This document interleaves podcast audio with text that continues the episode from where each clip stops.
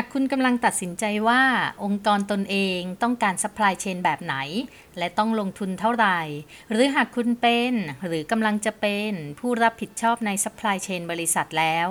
กูรูโลจิสติกส์พอดแคสต์จะได้นำเสนอแนวคิดและเทคนิค เพื่อให้สามารถฝ่าคลื่นการเปลี่ยนแปลง ท่ามกลางความรวดเร็วในการสื่อสาร ด้วยเทคโนโลยีล้ำสมัย เพิ่มประสิทธิภาพในการส่งมอบ และเพิ่มการบริการที่ได้ใจลูกค้ามากขึ้น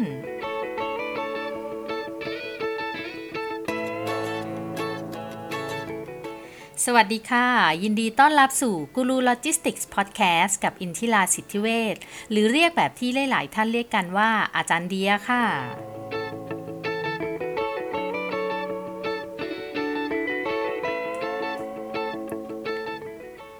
EP นี้เราจะมาคุยกันถึงเรื่อง 4 ขุนพลสำคัญ ต่อการบรรลุเป้าหมายการบริหารจัดการสต็อก ให้มีประสิทธิภาพค่ะ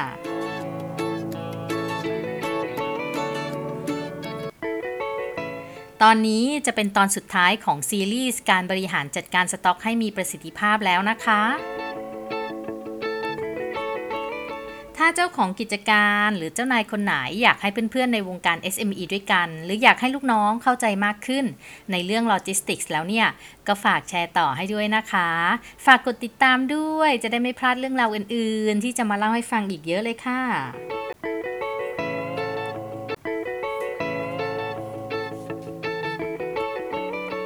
อย่างที่ได้กล่าวไปในตอนที่แล้วแล้วนะคะว่าหนึ่งในวิธีการบรรลุเป้าหมาย ในการบริหารจัดการสต็อกให้มีประสิทธิภาพ ก็คือการประชุมร่วมกันระหว่างฝ่ายขาย ฝ่ายผลิต ฝ่ายวางแผน แล้วก็ฝ่ายคลังสินค้า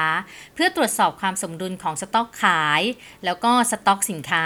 แล้วก็ความสามารถในการผลิตค่ะ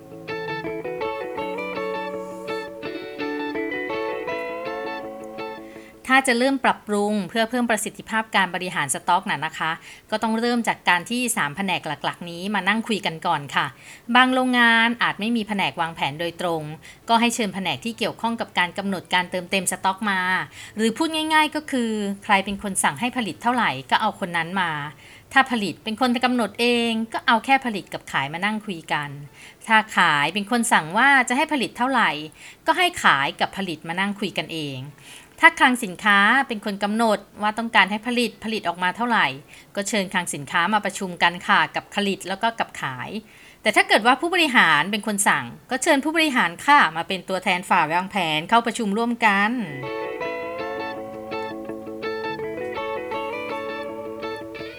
ถ้าสามแผนกหลักๆ ที่ว่าก็คือขายผลิตแล้วก็คลังสินค้าเนี่ย ถ้าเกิดว่ากรณีที่วางแผนไปแปะอยู่ในแผนกเล็ก ๆ เหล่านี้นะคะ ยังไม่ทำงานประสานกันแล้ว หรือว่าเข้าใจในผลดีและผลเสียของการมีหรือการขาดประสิทธิภาพในการบริหารจัดการสต็อกแล้วแล้วก็ ผลสำเร็จก็จะค่อนข้างช้าและยุ่งยากพอสมควรเลยค่ะ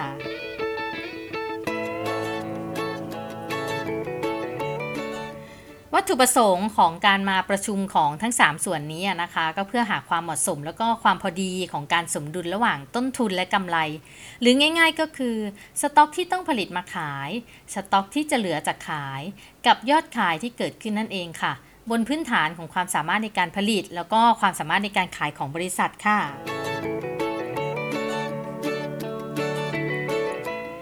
สามแผนกที่ว่าก็คือแผนกขาย แผนกคลัง แล้วก็แผนก ผลิตเนี่ยนะคะก็จะมาจาก 4 ส่วนงานค่ะ เนื่องจากแผนกวางแผนอย่างที่ว่าไปแล้วนะคะ ว่าสำหรับกิจการขนาดเล็กถึงกลางเนี่ยก็อาจจะไม่มี แต่เป็นการฝากให้หัวหน้าฝ่ายผลิตเป็นคนวางแผน หรือบ้างก็ฝากหัวหน้าคลังสินค้าเป็นคนวางแผนค่ะ บางที่ก็เป็นอำนาจของผู้บริหารหรือเท่าแก่ในการวางแผนการผลิต และวางแผนการเติมเต็มสินค้า บางที่ก็มีให้หัวหน้าฝ่ายขายเป็นคนกำหนด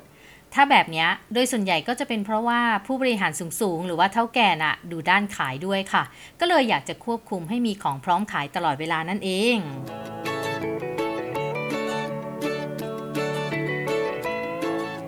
ส่วนงานทั้ง4นี้นะคะ ก็เรียกได้ว่าเป็นขุนพลสำคัญต่อการบรรลุเป้าหมายการบริหารจัดการสต็อกให้มีประสิทธิภาพเลยค่ะ จะเรียกว่าเป็นสี่หัวใจแห่งขุนเขาเลยก็ว่าได้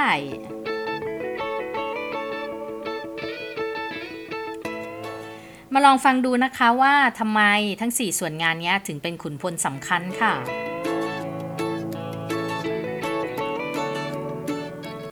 ส่วนงานแรกเลยนะคะก็คือส่วนงานวางแผนค่ะ แน่นอนว่าสต็อกอะจะมากหรือน้อยส่วนหนึ่งขึ้นอยู่กับการพิจารณา แล้วก็การวิเคราะห์สต็อกค่ะ เพื่อให้มีเพียงพอที่จะส่งมอบสินค้าให้กับลูกค้าได้ในวันข้างหน้า สัปดาห์หน้าหรือว่าเดือนหน้า การจะทำให้มีของพร้อมขายนั้นน่ะ วางแผนต้องการข้อมูลจากฝ่ายขาย แล้วก็ฝ่ายผลิตรวมถึงฝ่ายคลังสินค้าด้วยค่ะ เพื่อมาคำนวณหาความสอดคล้องกันของทั้ง 3 ส่วนนั้น แล้วก็ประมาณการในการวางแผน ถ้าหากเป็นฝ่ายโรงงาน ฝ่ายนี้มีความสำคัญในการวางแผนจำนวนสินค้าที่ต้องเก็บในคลังมากเลยทีเดียวนะคะ จะเก็บมาก เก็บน้อย หรือพิจารณาว่าต้องมีการเก็บของที่จำนวนของขั้นต่ำไว้หรือเปล่าเนี่ย หากต้องมีแล้วเนี่ย นั่นหมายความว่าคลังสินค้าต้องมีพื้นที่เก็บคลังสินค้าอขออภัยค่ะ ต้องมีพื้นที่เก็บสินค้าขั้นต่ำเหล่านี้ไว้ ซึ่งการจะตัดสินใจได้นั้นน่ะฝ่ายวางแผนต้องมีการประชุมร่วมกันกับฝ่ายขาย ฝ่ายผลิต ฝ่ายคลังสินค้าแล้วก็ฝ่ายอื่น ๆ ที่เกี่ยวข้องด้วยนะคะ ที่แน่ ๆ ฝ่ายวางแผนน่ะจะทำงานไม่ได้เลย ถ้าขาดข้อมูลปริมาณสินค้าคงเหลือในคลัง ที่คลังสินค้าต้องแจ้งให้กับฝ่ายวางแผนค่ะรวมถึงข้อมูลการพยากรณ์ความต้องการสินค้าของฝ่ายขาย แล้วก็ข้อมูลความสามารถในการผลิตของฝ่ายผลิตด้วยนะคะ ฝ่ายนี้มีความสำคัญสุดๆเลย กับการทำงานร่วมกันกับส่วนอื่นค่ะ เป็นแหล่งรวมข้อมูลขอเอ่อขออภัยค่ะ เป็นแหล่งรวมข้อมูลจากทุกส่วนเลยก็ว่าได้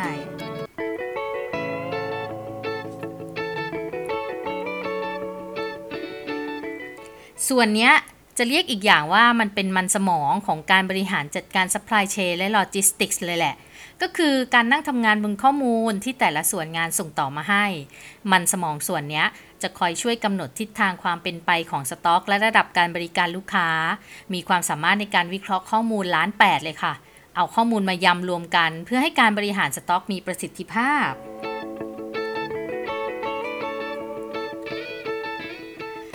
แต่จะยำออกมาแล้วอร่อยหรือไม่อร่อย นอกจากความสดสะอาดของส่วนประกอบแล้ว ก็อยู่ที่คนปรุงนี้ละค่ะ ว่าจะมีรสมือยังไง เค็มไป หวานไป เปรี้ยวไป หรือกลมกล่อม ก็ส่วนวางแผนนี่ละค่ะคุณผู้ฟัง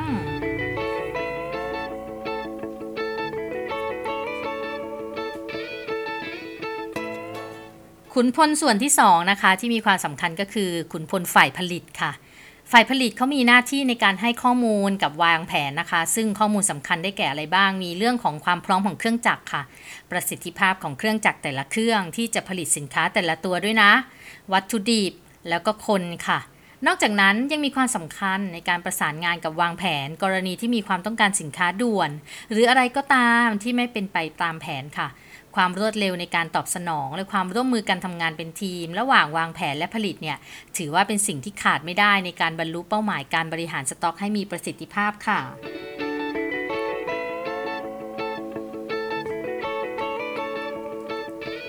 นอกจากนั้นนะคะ ส่วนนี้สำคัญมากในเรื่องของการแบ่งปันข้อมูลที่อัปเดตกับส่วนอื่น ๆ ด้วยค่ะ เช่น ความสามารถการผลิตดีขึ้นหรือว่าลดลง ส่งผลกับปริมาณการผลิตที่ออกมาในแต่ละครั้งจะมีการเปลี่ยนแปลง หรือการซ่อมบำรุงเครื่องจักรทำให้ตารางการผลิตเปลี่ยนไป อาจส่งผลกระทบกับวันส่งมอบ หรือระยะเวลาการส่งมอบ หรือว่าการใช้วัตถุดิบให้เกิดส่วนเหลือน้อยที่สุดถ้าใช้แบบไม่บรรยะบรรยัง ไม่ช่วยกันลดปริมาณวัตถุดิบส่วนเหลือ ก็จะทำให้จัดซื้อต้องสั่งซื้อเข้ามามากได้ค่ะ วัตถุดิบส่วนเหลือคืออะไร มันก็คือเศษจากการนำวัตถุดิบชิ้นใหญ่มาตัด มาแบ่งแล้วเกิดเศษที่ขนาดไม่ได้ในการผลิต นั่นคือวัตถุดิบส่วนเหลือค่ะ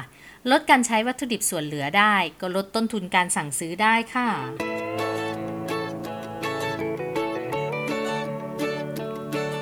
ขุนพลส่วนที่ 3 ค่ะก็คือ คลังสินค้า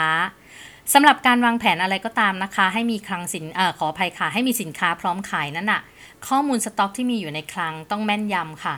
ในคลังมีช่องอยู่เท่าไหร่ต้องบอกได้ถูกต้องเพื่อให้การวางแผนผลิตมาเพิ่ม หรือจะวางแผนไม่ผลิตเพิ่มนั้นน่ะ ไม่ทำให้เกิดปัญหาตามหลัง เช่น ของไม่มีแต่บอกมีวางแผนสั่งผลิตเพิ่ม ก็ทำให้มีของมากเกินไปทำให้คลังไม่มีที่เก็บเป็นต้นค่ะ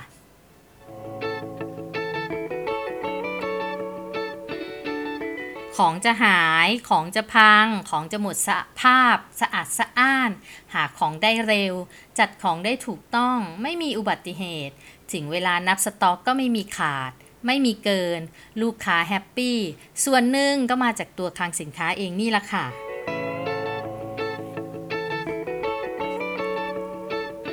นอกจากนั้นแล้วนะคะ การบการบริหารการทำงานในคลังสินค้าก็ยังส่งผลกับประสิทธิภาพในการบริหารสต็อกด้วยนะคะ ไม่ว่าจะเป็นเรื่องของเวลาที่สูญเปล่าในการค้นหาสินค้า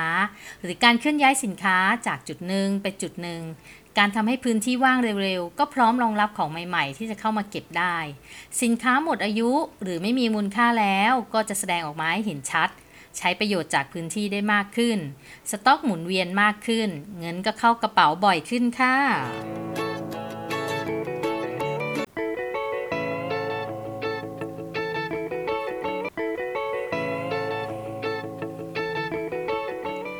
ขุนพลส่วนสุดท้ายค่ะ ก็คือส่วนงานขาย ถือว่าเป็นหัวใจของการบรรลุเป้าหมายการบริหารสต็อกให้มีประสิทธิภาพเลยค่ะ เป็นเรื่องไม่น่าแปลกใจนะคะ ถ้าการคาดการณ์ความต้องการสินค้าของลูกค้าจะคลาดเคลื่อน เพราะว่าไม่มีใครเดาใจใครได้ถูกต้องทุกครั้งร้อยเปอร์เซ็นต์ค่ะแต่ว่าการคาดการณ์นั้นน่ะก็ไม่ควรที่จะห่างไกลความจริงมาก เพราะจะเกิดปัญหาเป็นโดมิโนกับทั้งทั้ง 3 ส่วนที่ว่ามา ในทางตรงข้าม ถ้ามีออเดอร์เข้ามาที่มากผิดปกติ ทั้ง 3 ส่วนควรจะทราบล่วงหน้าอย่างน้อย 2-3 วันนะคะ เพื่อให้วางแผนปรับปรุงคำสั่งการผลิต ผลิตเตรียมเครื่องจักรวัตถุดิบคนให้พอค่ะ คลังสามารถหาพื้นที่รองรับสินค้าที่มากกว่าที่คิดว่าจะเป็นได้ค่ะ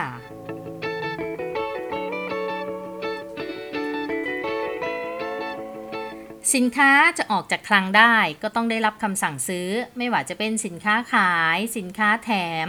สินค้าตัวอย่างหรือสินค้าทดแทน ซึ่งก็หนีไม่พ้นแผนกขายค่ะ ของจะล้นคลัง หรือจะไม่พอให้ขาย ของจะหลากหลายประเภท ไม้จิ้มฟันยันเรือลบ ส่วนหนึ่งก็มาจากฝ่ายขายนี่แหละ ว่าจะมีการคาดการยอดขายแม่นมากน้อยแค่ไหน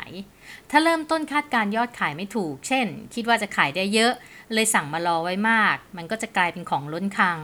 หรือคิดแบบดูถูกตัวเองว่าคงขายไม่ได้มาก ก็เลยสั่งมาเก็บไว้น้อย แต่พอขายจริงดันขายเก่ง ขายได้เยอะ ของเลยไม่พอขาย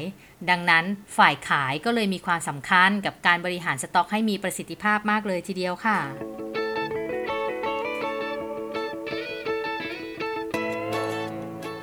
นอกจากนั้นนะคะ พวกออเดอร์แทรก ออเดอร์ด่วน ออเดอร์เอาใจรายใหญ่ ออเดอร์เอาใจผู้บริหารหรือเถ้าแก่ ก็ส่งผลกับการบรรลุเป้าหมายการบริหารสต็อก ให้มีประสิทธิภาพเช่นกันค่ะ ไม่ใช่ว่ามันไม่ควรเกิดขึ้นหรอกนะคะ เพราะยังไงยังไงธรรมชาติของการค้าขาย เรื่องพวกนี้มันเป็นสิ่งที่เลี่ยงไม่ได้อยู่แล้ว ทุกส่วนงานควรยอมรับความจริง เพียงแค่2อย่างเท่านั้นค่ะ ถ้ามันมีออเดอร์แบบนี้มาก็คือ อย่าบ่อย และอย่าเยอะนะคะ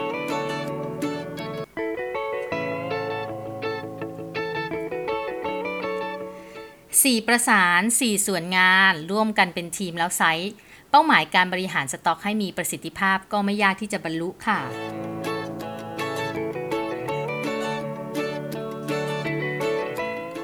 สำหรับวันนี้กูรูโลจิสติกส์พอดแคสต์กับอินทิราสิทธิเวชต้องไปก่อนค่ะ แล้วพบกันใหม่ในตอนหน้านะคะ สามารถติดตามฟังกันได้ทั้งทางพอดแคสต์และ YouTube Channel ชื่อช่องว่ากูรูโลจิสติกส์ค่ะ หรือติดตามข่าวสาร ความรู้ เทคนิคอื่นๆ หรือว่าสัมมนาอบรมกันได้ทาง Facebook Page ชื่อกูรูโลจิสติกส์ค่ะ คอมเมนต์แนะนำมาได้นะคะ ว่าอยากให้เล่าเรื่องอะไรบ้าง แล้วพบกันใหม่ค่ะ สวัสดีค่ะ